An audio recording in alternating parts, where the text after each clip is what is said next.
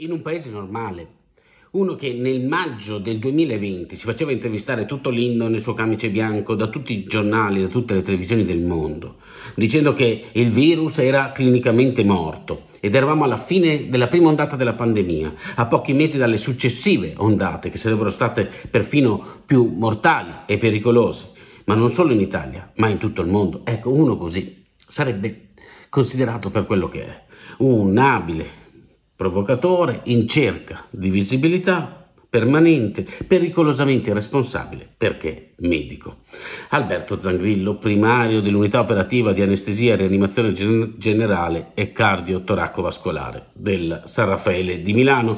Le cronache hanno cominciato a puntare gli occhi su di lui perché è il medico personale di Silvio Berlusconi e in questo paese si sa essere una sciantosa qualsiasi del berlusconismo regala un'immeritata notorietà.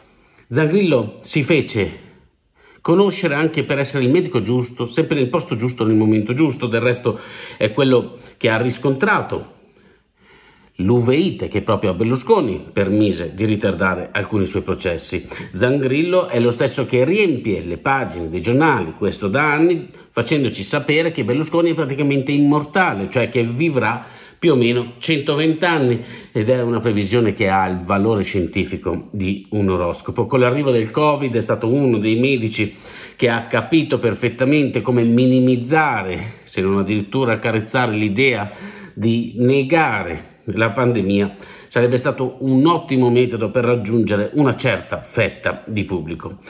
Zangrillo però fu anche quello che fu costretto ad avvisare i giornali del fatto che proprio Berlusconi avesse preso il Covid e lo fece raccontandoci di una malattia che non avrebbe dato nessun problema e che Berlusconi ci disse era semplicemente positivo ma completamente asintomatico. A smentirlo in quell'occasione fu lo stesso Berlusconi, che raccontò di essere stato in pericolo di vita e di aver avuto una carica virale mai vista in Italia, ovviamente giusto per quel vizio di Berlusconi di dover sempre primeggiare. Zangrillo cambiò idea e, per piacere al suo padrone, decise di contraddirsi.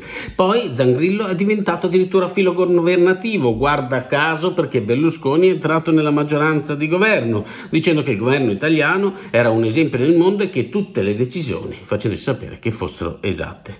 Ieri Zangrillo, che è considerato chissà perché voce autorevole sul virus, ha pubblicato una foto di gente in coda scrivendo Santo Stefano, ore 10 a Milano, 200 metri di coda per alimentare le casse delle farmacie il terrorismo giornalistico e certificare la morte del paese. Non basta, il 23 dicembre aveva scritto quando il paese sarà irrimediabilmente distrutto ne chiederemo ragione agli scienziati, tra virgolette, e ai giornalisti innamorati del Covid-19, usando come hashtag Omicron e paranoia. Non ci interessa qui analizzare Zangrillo in sé, non è un personaggio degno nemmeno di un editoriale, ma lo zangrillismo che quest'anno ha sviluppato la comunicazione è sintomatico di una schizofrenia, sempre alla ricerca della cretinata più provocatoria e più cretina per meritarsi un po' di spazio. Siamo pieni di zangrilli che sanno bene come la cautela rischi di smussare la, visib- la visibilità, nonostante la cautela sia d'obbligo, soprattutto in certi ruoli, e quindi dicono tutto il contrario di tutto ma forse il tema non sono nemmeno gli zangrilli che esistono in tutti i campi. Il tema vero è che anche ieri, come sempre accaduto, a Zangrillo sia bastato un tweet per finire sulle pagine dei giornali. Quello che dichiarò il virus clinicamente morto viene considerato ancora oggi autorevole. Continuiamo a scambiare la popolarità per autorevolezza e continuiamo ad alimentare un circolo perverso di provocazioni che vengono invece prese come opinioni scientifiche. Non è bastato tutto questo tempo per vaccinarsi al cretinismo. Niente, siamo ancora qui. Buon Zangrillo, a te e famiglia e buon lunedì.